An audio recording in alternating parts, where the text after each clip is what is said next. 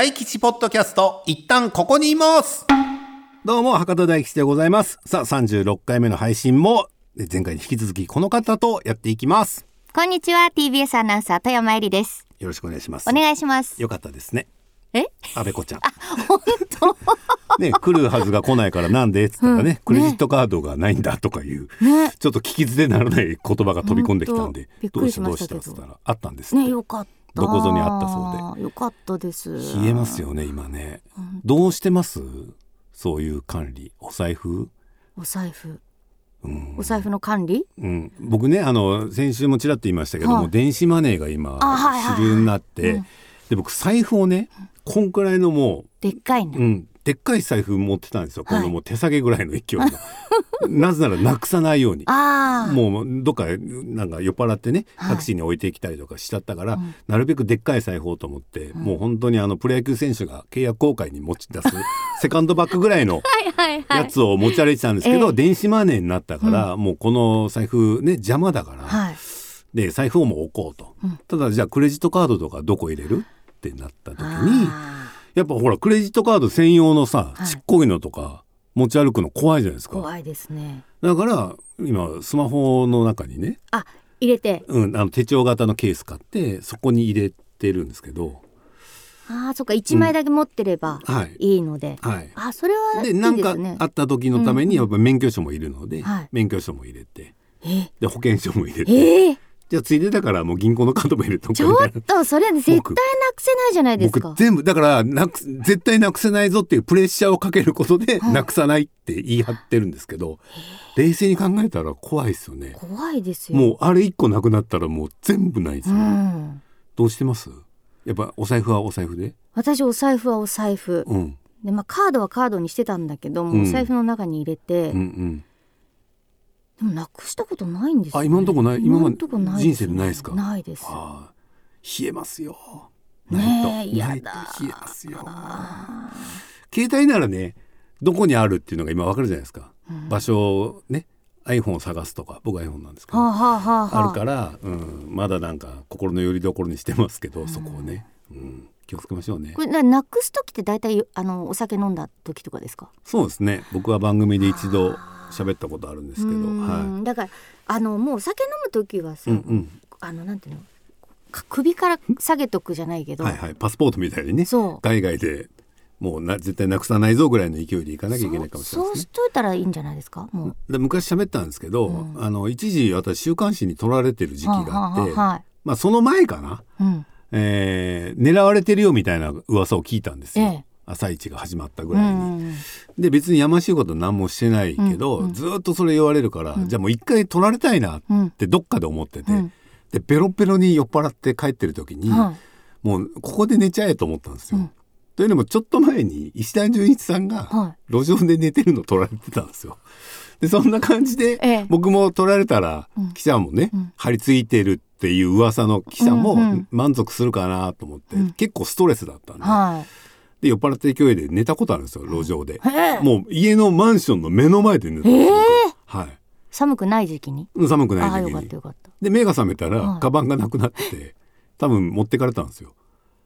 でその時にお財布とか全部持ってかれて。何やってんですか？家の前だったら一旦置いてからさ もう一回出てきて寝ればよかったのに。そう。いうことなんやけどそもう。の時は冷静。ただ、奇跡的にスマホだけあったんですよ。えスマホを枕にして僕寝てたから。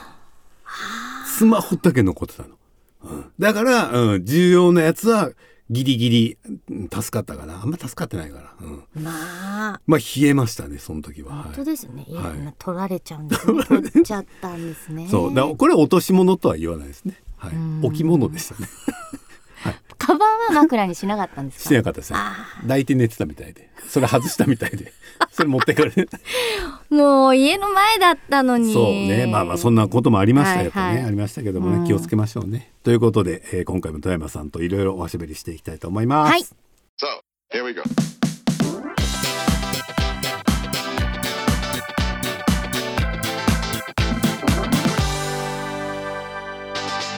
さあでは改めて今ここやっていきたいと思いますけど、大学までは聞きました。チアリーディング部で人間関係ちょっと笑いながら言うのやめてもらっていいでいすか？やいやいや富山さんらしいエピソードやなと思って。あ本当ですか？入部のエピソードも。ああ。うん。だからなんか意志がないですよね自分のね。いやいやでも意思があれば、うん。本当に意思が本当に意思があるという言い方失礼ですけど、本当にそういう人やったら断るでしょ、だって別にチアリーディング部興味ないのにキャプテンみたいな人がちょっとなんかね ワンマンチームにしそうだからそれを抑えるために来てって言われて、じゃあやるよって言うっていうのは、うん、なんか富山さんらしいし、あうんすごくなんか人間っぽいなと思って。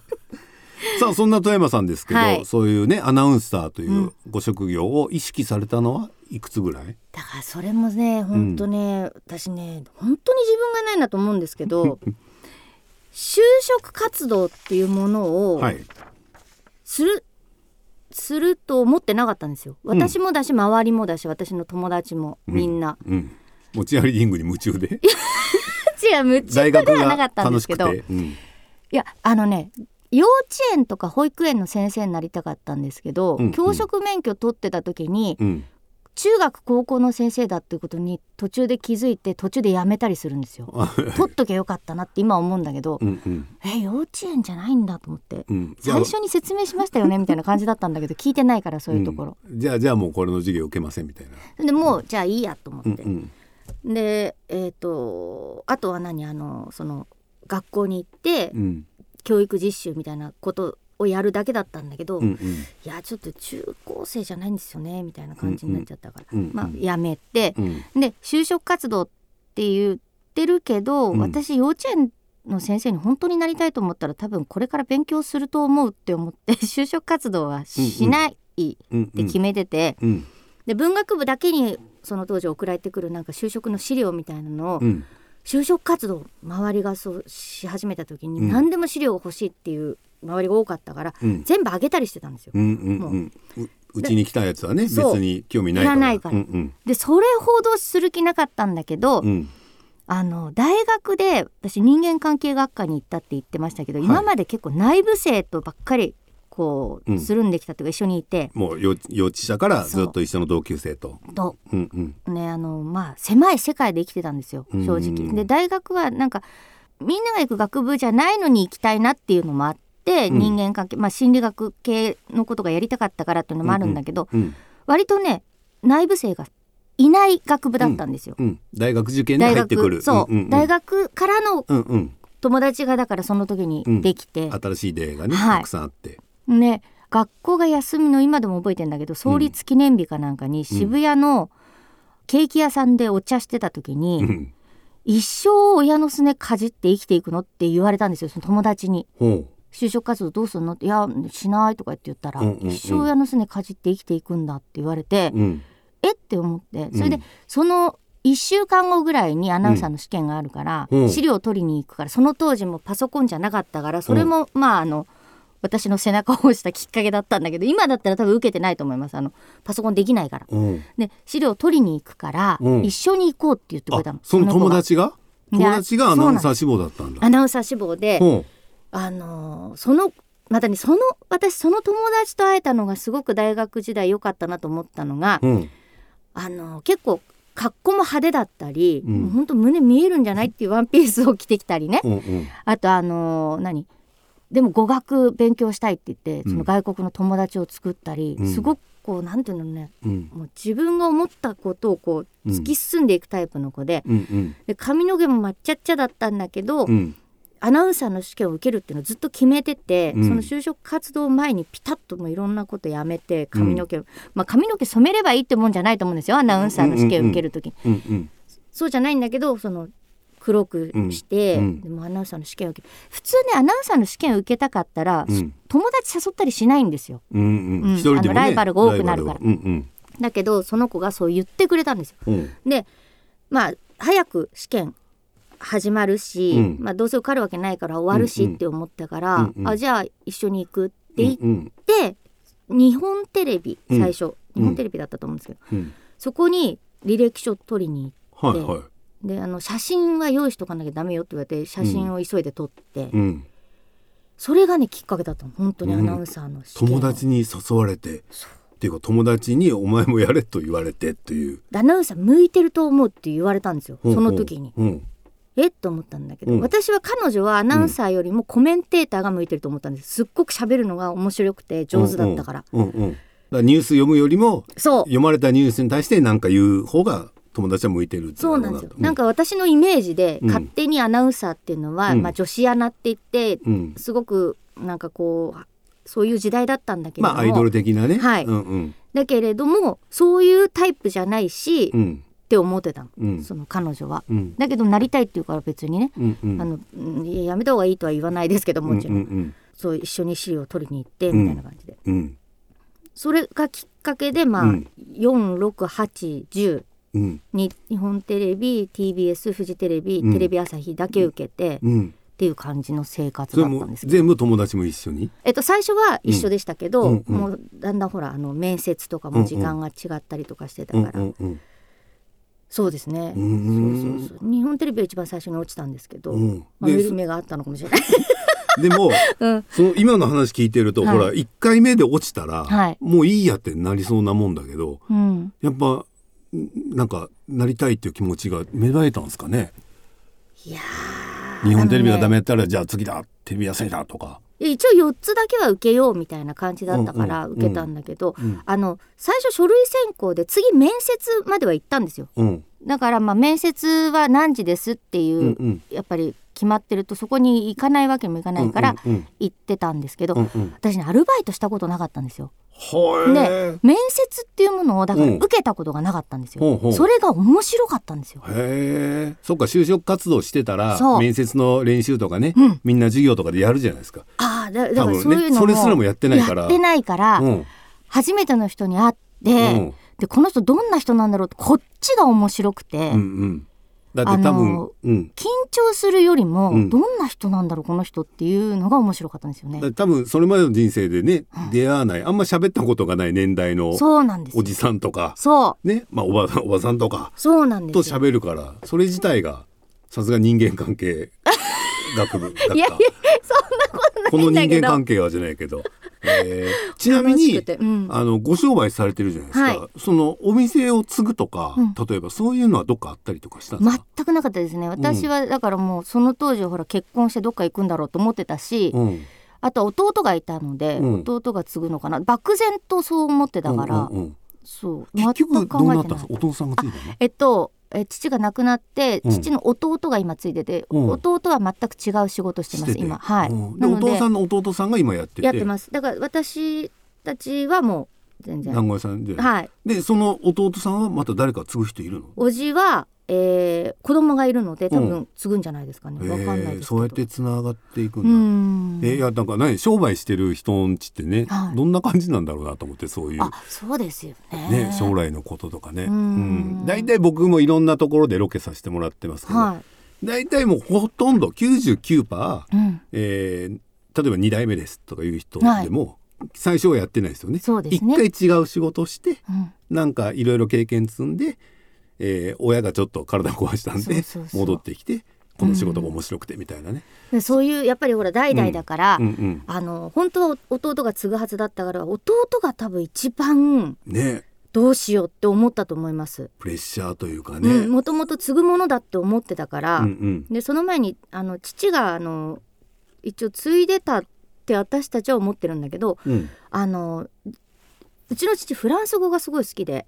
であの ね自分はずっとフランスに行ったりしたかったんだけど継がなきゃいけないからっていうことでえー。やっぱりそういうのができなかったと。でうんうんうん。弟はちょっと留学したいっていう気持ちがあったみたいで、うん。あのもうそれは行けっていう感じでなんか、うんうんうん。自分ができなかったことうんうんをすごくさせてた部分があって、うんであの父が亡くなっちゃったからそれその当時うん。弟は大学生だったんで、だかあらもうそこで結局あもうじゃあ違うことでっていうふうに切り替えたみたいで、ーまうんだ修行もだって何もやってそうなんでしょ？ですそうなんです。だからまあねあのどういうことっていうぐらいは見てましたけど、お店の中のことっていうのは、んでもそんなほら経営のこととかまうんではね、うんだから大変だと経済学部行ってたんですけど、弟は、うんだからそこでこう変えてだから試験受けたりする方にこう変えて、うん。多分すすぐに受かる試験じゃないからすごく大変だったと思う。弟は。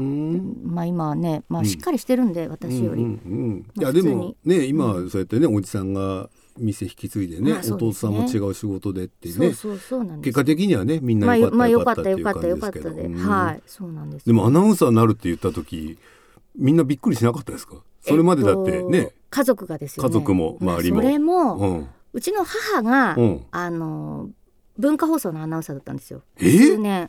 そう数年。私が生まれるまでというか私ができるまでっていうのかな。ほう。であのすごく楽しかったって話をずっとしてて。お母さんアナウンサーだったそうのラジオラジオのアナウンサーえー、意外。それで文化放送時代、うん。割とあのいろいろ可愛がっていただいて、うん。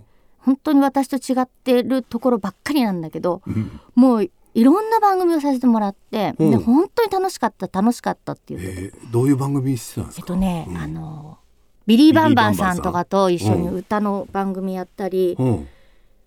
ていう感じでミノさんの後輩で、えっと梶原茂さんの先輩みたいな。へえガトヤマママそう。へえそうだったんです。それでなんかまあ音楽番組もやっていろんなそれでもういろいろ可愛がっていただいてみたいな話は聞いてたんですけど。で出産を機にそうも辞めて。引退されて。そうなんです。結婚しあ結婚してとか店の手伝いっうん。ていう風になったからうん。多分まあ本当はやりたかったんだろうけどあそうね。続けたかったけどっていうのあったみたいなんだけど、うん。でもまあ私はちょっとそういう違うなっていう違うなっていうかあのね、うん。声も私ちょっと特徴的じゃないですか、うんうん母の声ってうん。ものすごく、あの私からしたら理想なんですよ、おいなんで私だけこうなっちゃったんだろうって思いながら ずっといたからうん。アナウンサーっていうのはやっぱり声がね綺麗じゃないとっていうのもあったしう、ん。で一応アナウンサーの試験を受けるっていうと、うん。なんか今まで私全部反対のことしてきたの。親がこうしたらいいんじゃないかっていうのを嫌ってう言って、んで全部逆言ってげた全部逆言ってたんですよ。なんかそこだけ言うこと聞いちゃってるみたいな気がしてうん。そのアナウンサーの試験を受けるまあ落ちると思ってたから、うんうん。まあいいや言わなくてみたいな。うんうん。黙ってたんだ。うんそしたらフジテレビかなんかうんうのん。電話、うん。二次試験かなんかなんか試験の電話がうん。何時までにかかってきますっていううん。時間の後にかかってきちゃったんですよ、ほうほうほう。遅くに。でも、ね、寝ようと思って、うん。自分の部屋にいたら電話かかってきて、うん。それまで一生懸命電話の前にいたんだけど もう時間過ぎたし今日はまあ落ちたんだろうと思って、うんそしたら、ううんちの母がうん。出ちゃって、うんフジテレビから電話なんだけどあなた何か変なことしてるんじゃないでしょうねって言われて、うんうんうんで実はっていう話をして「あうん。そうなの」うん。あそうなん。でも父はやっぱりそういうメディア関係の仕事っていうかやっぱテレビっていうのに、うんそんな別にすごく年取ってる父じゃなかったんですけどうんうん。私と25しか違わないので、うんうん。だけどなんかこう嫌だったみたいでテレビの仕事みテレビは見るもんで。うん。中に入るもんだよね。ましてや娘が行くとこじゃないっていう。うん。だからちょっと反対みたいだったけど、へえうん、それで分かっちゃってっていう感じで、うんそうなんですよね。それでまあ結局 TBS にっていうことで、うわもうめっちゃ聞きたいことが。何ですか？どう慣れ初めなんなんですか？ご両親の。あ両親団子屋さんとアナウンサーのあ方が。そうなんですけど、えっと言ってみたら向島の団子屋と浅草の漆器屋の娘のほ恋愛なんですよ。で出会いは自動車教習所だったらしいです、へえ母は絶対に言わないでって言ってたけど 自動車教習所で父が母に声をかけたみたい。だからナンパですよねいわゆる。まあナンパまあまあまあ今風な言葉というかね。そう。うんわかりやすく言うと。そう。人には散々ね厳しくね。人のことは散々厳しく育ててあげて結局ナンパかいと思った思いはありましたけど。出会いですよまあ出会いですけどね。へそうなんです。えあじゃあ職業がどうなんじゃなくてもうん。もともとそういうそうなんです。出身だしだからその学生時代に多分あなるほどそのアナウンサーになる前にうんうん近かったんじゃないですかね教習所が。うん。向島と浅草だから川隔ててなるほどなるほど。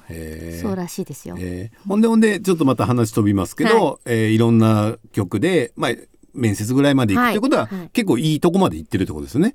あとそうですね。フジテレビと、まあ結構だから日テレ以外は割と、うん。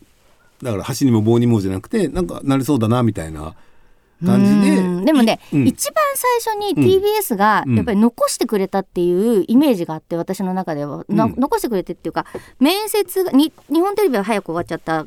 で3社あったんだけど、うん。えっとなんか残ってると全部残したくなるんじゃないかな他の曲も。で私は一つしか うん。やっぱりなんていうの全部、まあ、そうやって言うとあれなんだけど、うん。みんな受けながらすごく器用にうん。テレビ朝日のなんとかも言ってるとか、うんうん。すごい器用にやってたみたいなんだけど私そういうのできないから、うん。1個で十分ですっていう感じで、うん。もう TBS が最初にうん。面接も残してくれたし、うんうん。まあ面接のした人たちも、うん。あいいか私その時はいい会社だなと思ったんですよ。その時、うん、今もね。あそうそう、今もね。まあまあそうなんだけど、い楽しかったですよ。TBS の面接が、えー。とにかく。あじゃあ行くならここだ。で行きたいっていう、まあ、そうですね。それで、うん。まあもうどうせ落ちるだろうし他もって全部行くのって大変だからいろいろうんうん。だから、まあ、TBS の、うん。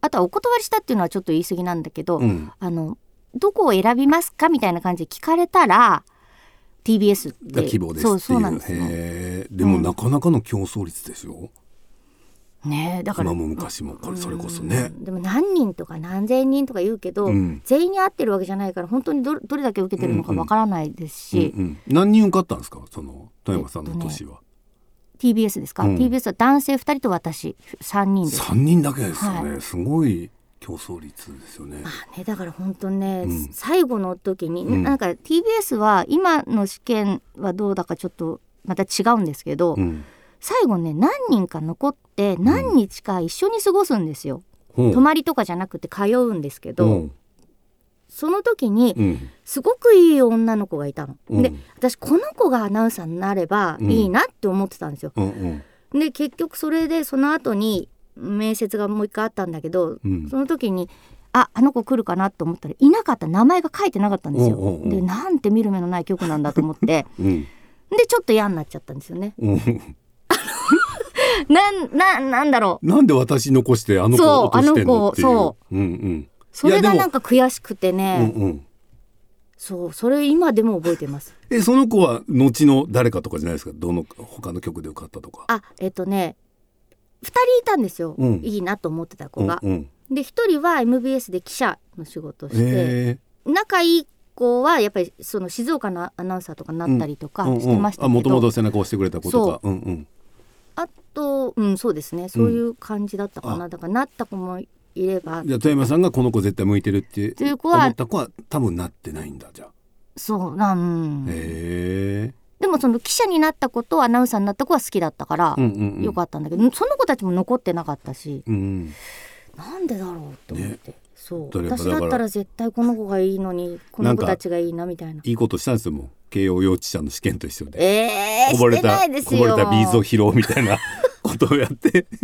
ただ富山さんね、うんうんアナウンサーになる人って早い人は高校ぐらいから通ったりするじゃないですか。アナウンス教室とかね。うんうんもうな野良で行ってますよね。そうですね。でもだからねやっぱりほらアナウンサーだったから、うんうん。あの教科書読んだりするの好きだったんですよ。で教科書読んだりするの好きだったしうん「なんとかです」とか言って話すと「うん。なんとかです」ってこうなんかこういちいち直されたりはしてたんですよ。だからもしかしたらそういうのもあったのかもしれないし。いや僕ねだから何のそういうスクールとか行ってないから、受かったはいいものの、ん。なかなか大変だったでしょって言いたかったんですけど。まあだだ受かってから大変でしたよそそうでしょの代わり、うん、もう大変でした本当に、だってこうやって僕普通にね、はい。富山さんと喋らせてもらってるけど、独特の発声してるでしょ？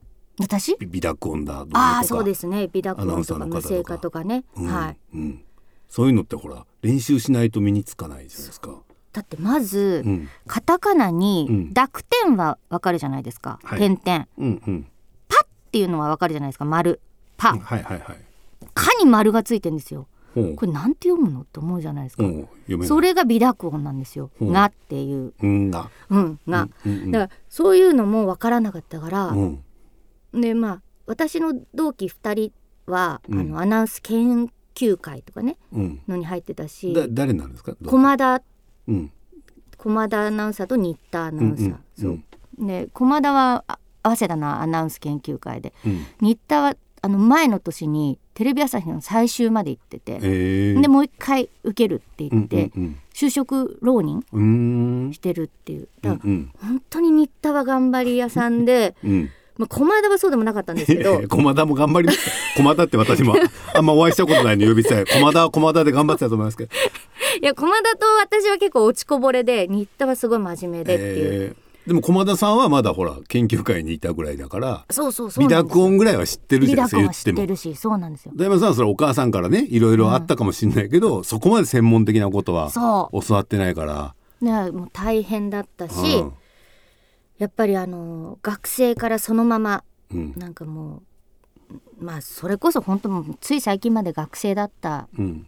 感じのなんて言うんだろう。なんかこう幼い子が来たみたいな、うん。今の子たちってほらみんなお化粧してうん。もうなんかあんまり就職してアナウンサーになりたてとうん変わらないじゃないですか。のまあ。わすごい垢抜けたっていう子いないじゃないですか。最初からね。そう。うん。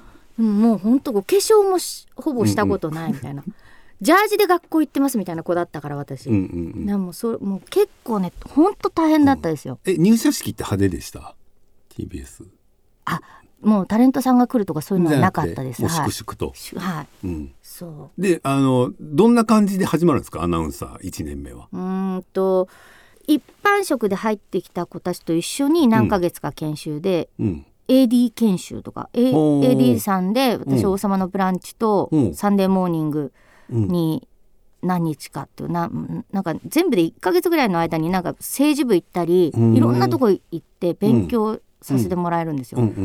うんうんで私はすごくその AD 研修っていうのはすごく良かったなと思ってるうんんですけど、うん徹夜とかでみんな一生懸命番組作ってて、うん。うん。そうそうう。ん。であそっかこうやって番組って作られてるんだ。だからアナウンサーってのはそれをうん。ちゃんと伝えなきゃいけないんだみたいなすごく勉強になって、ね、よく言うことですけどね。最後の最後にバトン持って走るのが演者なんで。うん。なんかなんだかなって思いながらも、うんうん。まあまあいろいろ思うことありましたけど、うん。で結局それが終わった後にアナウンス研修。があって。それどんくらいあるんですか？期間は、3ヶ月ぐらいありましたよ。ね、はい、でもあなたはデビュー遅いですって言われてて。それはあ誰でした？え？言われたの？吉川美代子さんに。あやっぱり。え？もうあでもすごくそれは良かったなと思ったんですよ。吉川さん厳しそうですね。いやあのね、うん。すあのやっぱり厳しい先生に習えたのが良かった、あー今思えば。うん。うんうん。良かったし、うん。あのーアナウンサーというものはこういうものだっていうのが、うんなんて言うんだろう。私すごく単純って言ったら単純って一言で言っちゃうとあれなんだけどうん。もうそうやって習ったのもずっとそうなんですよ。だからいまだにその考えが変わっていかないので、うん。今の時代についていくのがすごく大変。うん逆になんかこう今臨機応変にじゃないけど、うんうん、例えばなんかこう、うん、グラビアみたいなのやったりとか、うん。もう信じられなかった私からしたら。うんうんもうえありえないみたいな、うん。もうありえないっていうか私たちの時にはもう、うん。それはアナウンサーの仕事ではないです。だから、うん。なんかちょっと境目がねなくなっうんてきてるっていうのがあって、うんうんうん。そこが今すごい難しい、うん。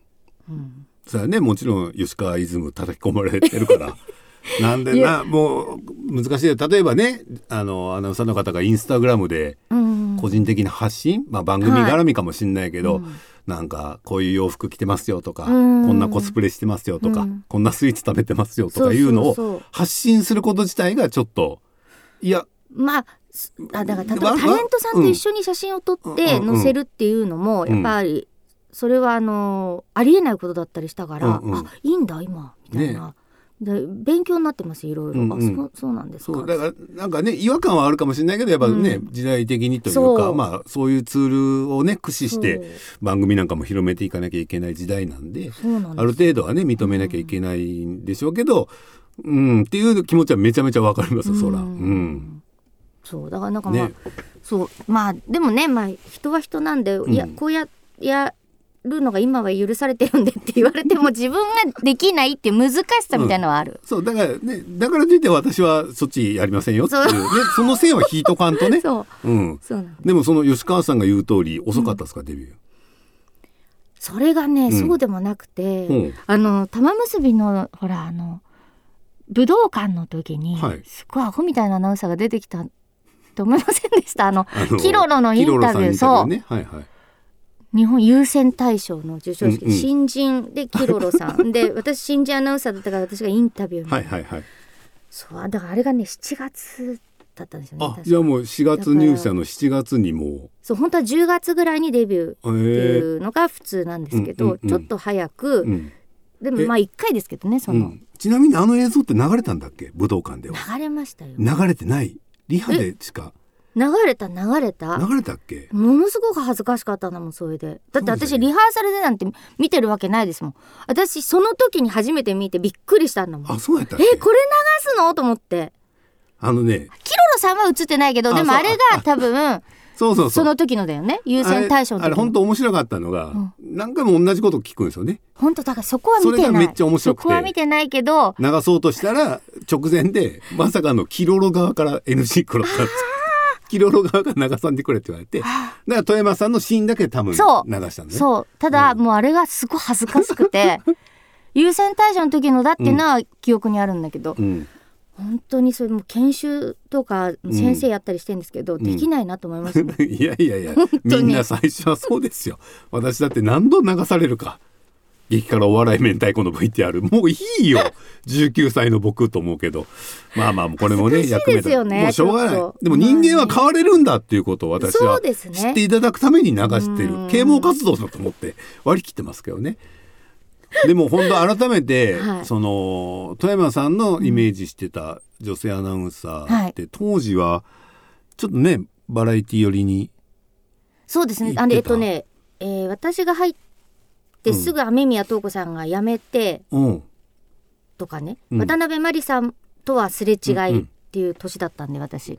だからなんかフジテレビのアナウンサーの方はアイドル的な感じで,、そうですね。でも他のチャンネルはまだ、うん。みんなそこまでバラエティに振り切ってないみたいな時代なのかな。確かにね。あの、うん。雨宮さんとか新藤さんとか品の多い方がうんうんうん。多かったのでお上品なイメ TBS ージ,、はい。イメージありますね。そうなんですよ。でそこからデビューしていろんな番組をはい担当していくわけでしょ？それこそそう「です。にじっちゃお」とかも一緒にやらせてもらいましたけど、はい。やっぱね自分が思い描いてたアナウンサー像とうーん。いやだからそうはできなかったっていうかやっぱりうん。雨宮さんが辞められた後に厨房ですよとか、うんうん。やっぱきつかったですよね。うん。きつかったっていうかうん。あのすごくアナウンサーにとってうん。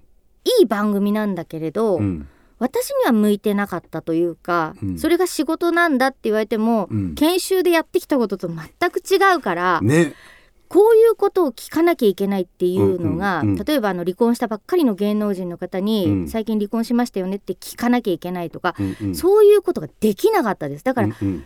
厨房ですよ。はやりたかった先輩もたくさんいるし、うんうん。なんで私がやるんだろうなとは思ってました。うん、それは、確かに言われてみたらね、うん。そういう技術っていうか、うん。そういうのはねタレントが自分たちでこう学んでいったりそれこそ先輩に聞いたり、うん。いろんな番組見て研究したりとかしてうん。身につけていくんですけど習ってないですもんねそん習ってないし、なんか自分で聞かれたら嫌なことは人に聞きたくないなと思ってたから、でも、うん、そでも結局タレントだって僕だって聞きたくないことってあるじゃないですか、うはい、僕にもね、うんでも結局そういう時はやっぱ最後はアナウンサーさんに聞いてもらうというか、台本上も皆さん触れにくいでしょうからここはアナウンサーさんが行きますとかね、あー。まあ、これは「朝一に限らずいろんな番組でなんか役割ねね。担わされることありますよね。ありますね。うん。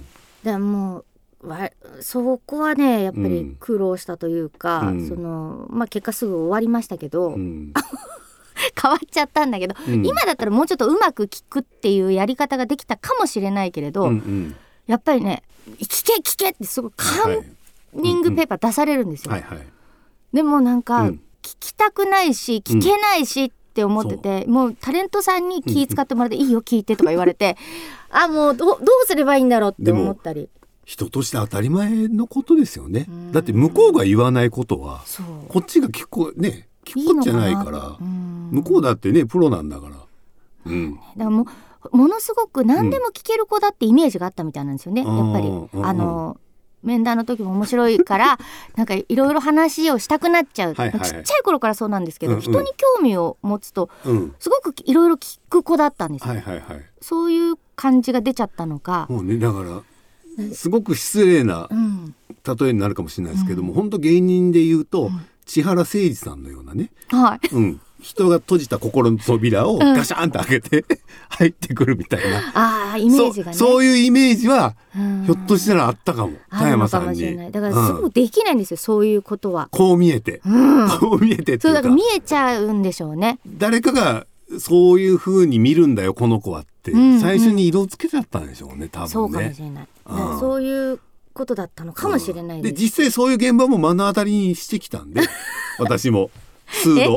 あそうですか？ねあ、議員の先生にブチ切れてらっしゃったりとか そう言わなくていいこと言っちゃうんですよね。でもそれはその時々に起こった当たり前のことであって、うんねその TPO に応じてそうですね。やってることでねそれを全部富山さんだったらいけるでしょうみたいな感じでうん。番組とか使われるとちょっときつかったでしょうね。ね。ね。当時は新人だったんで、うんうんうん。やっぱりちょっと、でテレビもやりながらほら、うん。TBS はラジオもあるから、はい。ラジオも始められて、うん、最初のラジオ何やったんですか？最初子供音楽コンクールってうんあの夏休み中にあのいいろんな学校の小中高校生があのそれこそ歌歌ったり、うんうん。あの音楽演奏したりってうんいううところの司会をやってその番組のもう何十年も続いてる番組なんですけど、うんうんそれをやらせてもらったのが最初だと思います。はい、あとまあスポーツの番組とかし清水圭さんと一緒にスポーツの番組とか、うんうん。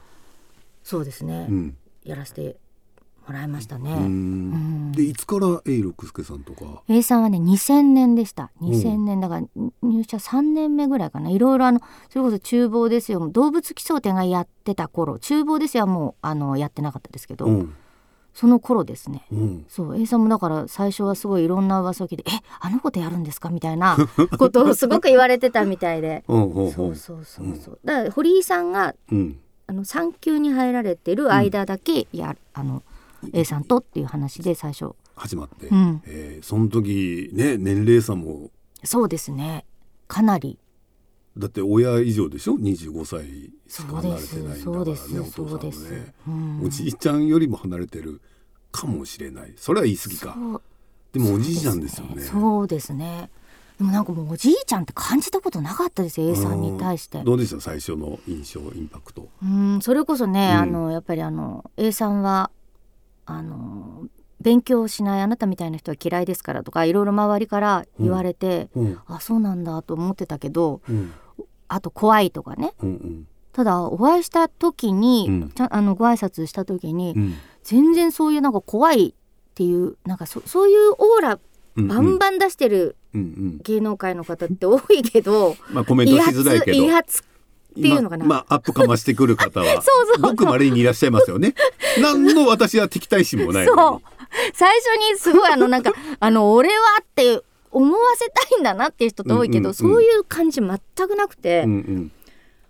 あなんか全然怖くないしうん。って思った印象です最初は。うーん。で実際番組始まって、はい、ねおしゃべりもしやすくてっていうそうですね。うん。ね、あのあのしやすくてっていうかね、うん。あのまあ普通に失礼のないように、うん。あの何でも入って聞いたり、うん。そういう感じだったんですけど、うん。すごく手紙が来る番組だったんですよ。はい。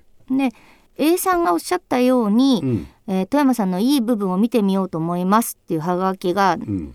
何通か届くようになってうん。始めたんばっかりの時に。うんうん。でまだ一回も仕事してないのに、そういうハガキに返事を書いてくださってたんだっていうのを知るんですよ。へえ。で A さんはあの、うん。俺が書いてやったんだぞっていうのを一回も言ったことなくて、そう。だからそういうところがすごく好きで。富山さんが入る前から次に来る子は、会ったこともないのに。どいろんなちょっと厨房ですよでね、イメージ悪いかもしれないけどそう。いいところあるからみたいなことを手紙で書いて。そう。なんですだからあのいいところを見いい部分を見てあげてくださいみたいなことを書いてくださってたんだなって思って、へえなんていい人なんだろう。一生ついていこうと思って。そう。ものすごくお手紙出される方だ A さんそうなんですよ。だからいなは1年に3万通っておっしゃってたかな。それ書いてうん。腱鞘炎になったからちょっと減らしましたっておっしゃってましたけど。3万？そう。でもどこ行っても本当に、うん。あの必ずうん。はがきうん。をまあ、の売店で買ったりして、郵便局に行く方だったんで、ん。うん。で本当にねえあのはがきにほんと一言なんだけど、A さんの字ってなんか味のある字で、普通の人が多分書いたら少なと思うんですけど あとおっしゃることもなんかなんていうの胸に響く言葉なんですよ。うんだからねあの来た人ひ一人一人に多分違うメッセージ書いてると思うんだけど、うんうんそれぞれの胸に響く言葉を書いてくださってるから印象に残ると思う。うんうんただ全く珍しくないと思うんですけど A さんから、ね。あの返事をもらったって言ってもね。だって年に3万通が何十年続いたんだっていうそ話ですもんうね。ん。だから今の芸能人がねインスタとかはい、ツイッター X とかでメッセージ送るってるのを考えたらすごくいい時代でもあるしね、そら重みないっすよね。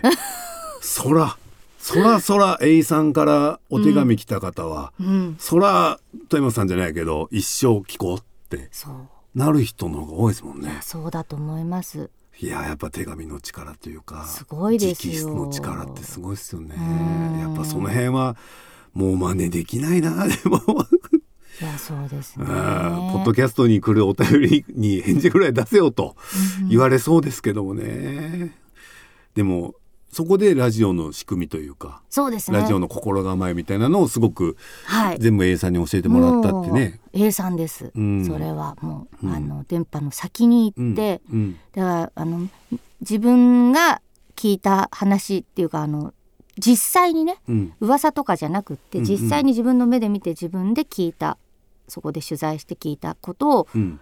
あの放送では話せっていうことをじ、うん実際やってた方だから電波の先に行ってっうん。ていうことをね。うんうん。だからすごいなと思います。必ずだってもう1週間ずっといろんなとこ行ってその話をその後ラジオでしてくださって、うんうん。うん、だから沖縄行ったら「お帰りなさい」って言われてたしすごい人だったなと思います。ん。なんかね仕事の仕方が変わってきたというかなんだろう今ね自分もそうなんですけど、うん。こういうラジオとかで喋ることって、うん。それこそネットニュースはい、読んで、うん。これについてどう思うとか、うんそんなんがメインにどうしてもなっちゃうじゃないですか。うん。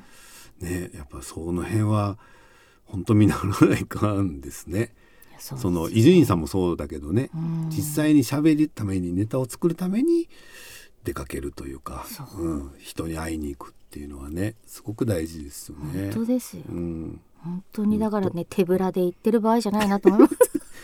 はい、私も今日手ぶらできちゃったなと思って。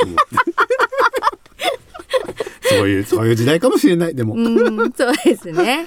ねでも本当 A さんのね昔のほら、遠くへ行きたいのね、はい。映像とか見ると本当ね若々しくて、ねえ。エネルギッシュでね。僕ねあの、もう晩年の時にはい。エレベーター前でええ何度かうん。すれ違ってもね見かけたぐらい。うん、挨拶すらできてない。だから、ええ。富山さんとか竹山君とかやっぱ羨ましいですもん、ああう。ん。間に合間に合ったっていう言。い方あるかもしれないけど。も本当間に合ったっていうね。ね、はい。うん。でそういう経験してあとラジオ何やってたんですか？A さんが多分メインになるのかな？そうですね。A さんがメインですけどあとね爆笑問題さんとももちろんそうだし、うんうん。竹山さんともうん、リクでやってしたね。はい、うん。本当に。で玉結びに加入して。そうどうですか玉袋筋太郎さんは？いや玉さんはね本当に素晴らしい人です。うんうん。あんまりこうやってね目の前で言ったりすると照れるから、うん。だけどあんな優しい人いないんじゃないかなと思いますよね。うんうんうん。あの気遣いだ気遣い。気遣いの塊。うん、なんかイメージ的に僕めっちゃ気遣いでしょって言われるし、はい。実際そうだと思うんですけど、うんうんうん。いやタマさんとか見てたらもう僕なんか僕なんかですよ。玉さんね、なんかそういう風に見せないようにしてるけど、うう。んうん。見えるほどすごいですよね。す。ごい、うん。うんだから多分もう肝臓と引き換えにそう見せないようにしてるような気がして、うん、もう取り上げてやろうかなと思って。そろそろ。もう自分に素直になりなさい言って、本当ですよ。もううん水じゃ肝臓を洗えないってね。そう誰かが伝えないとねねもうだから元気でいてほしいですね。ね、だから本当あの芸人の世界においても、うんあんまりそこまでの交流あるかって言われたらないんで、ちょっと言うのもちょっと申し訳ないんですけど東京の芸人さんで、あのぐらいのキャリアの方で、はい。うんってなるとあんまもういないんですよね。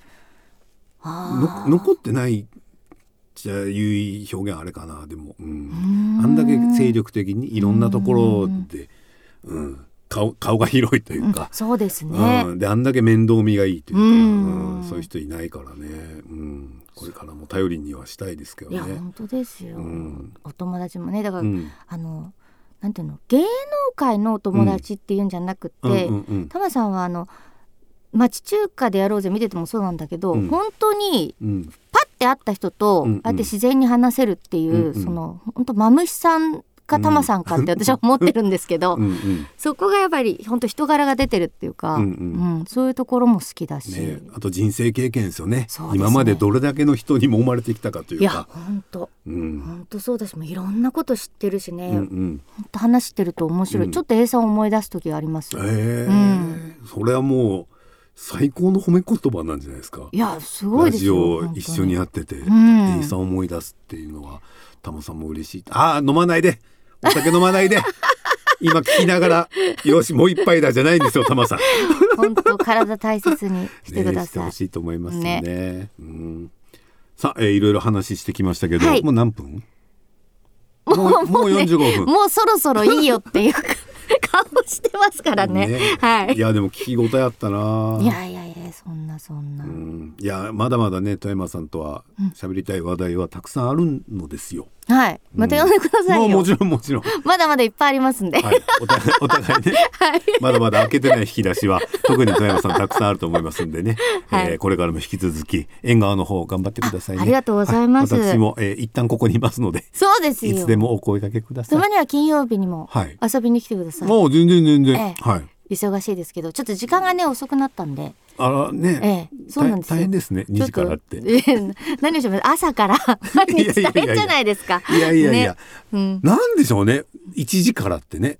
我々だから「笑っていいと思う」でなんか植え付けられたのかしらお昼休みは1時までってね。そうですね。うん、だ2時からっていうね、まあ、そう2時から新しい生活のリズムになるんでね、いろいろねやる方ももちろんですけどね、はい。聞く方もねいろいろなんかね大変なこともあるかもしれませんけども、まあそうですね。まあ聞いていただかないとね、あの本当聞いてくれないと打ち切りっていう番組もあるぐらいなんで 今ね、本当にあのぜひ縁側ね聞いていただきたいです。ですね。ね。あとさ本当今ここで言うことじゃないかもしれないけど、聴取率を取ってないでしょ？取ってないですね。ねなんかもういいみたいです。ねどうどうやって決めていくの？それはね、うん。人気番組なのかどうかとかで SNS で例えばね、つくつぶやかれたからとか、はい。なんかねインスタがフォロワー数だとか言われてもそうですね。ラジオのリスナーさんってさ、そういうのがね、うん苦手というかそういうのと縁遠い人たちの方が圧倒的に多いはずサイレントリスナーって多いですからね。ね、うんその人たちをどう計測するんですかね。本当ですよね。ねうんそうなんですよ、ね。まあ最後の最後に話すことではなかったかもしれないですけど。